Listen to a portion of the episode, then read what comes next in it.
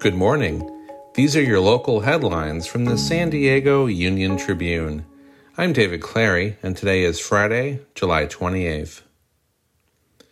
San Diego can't hire city workers quickly enough to provide quality customer service, partly because its hiring process is bureaucratic, inefficient, and unnecessarily long, a new audit says. Key reasons why jobs are vacant include a 60 step hiring process that takes an average of nine months, the audit says.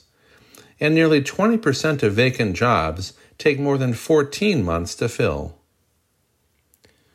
A National City elementary school teacher accused of engaging in a sexual relationship with a former student now faces charges involving a second child. A criminal complaint filed this week against Jacqueline Ma adds four new charges, including two charges related to the second child, a boy under the age of 14. Car and truck sales on the rebound, with San Diego County dealers reporting a 10.2% increase in registrations in the second quarter.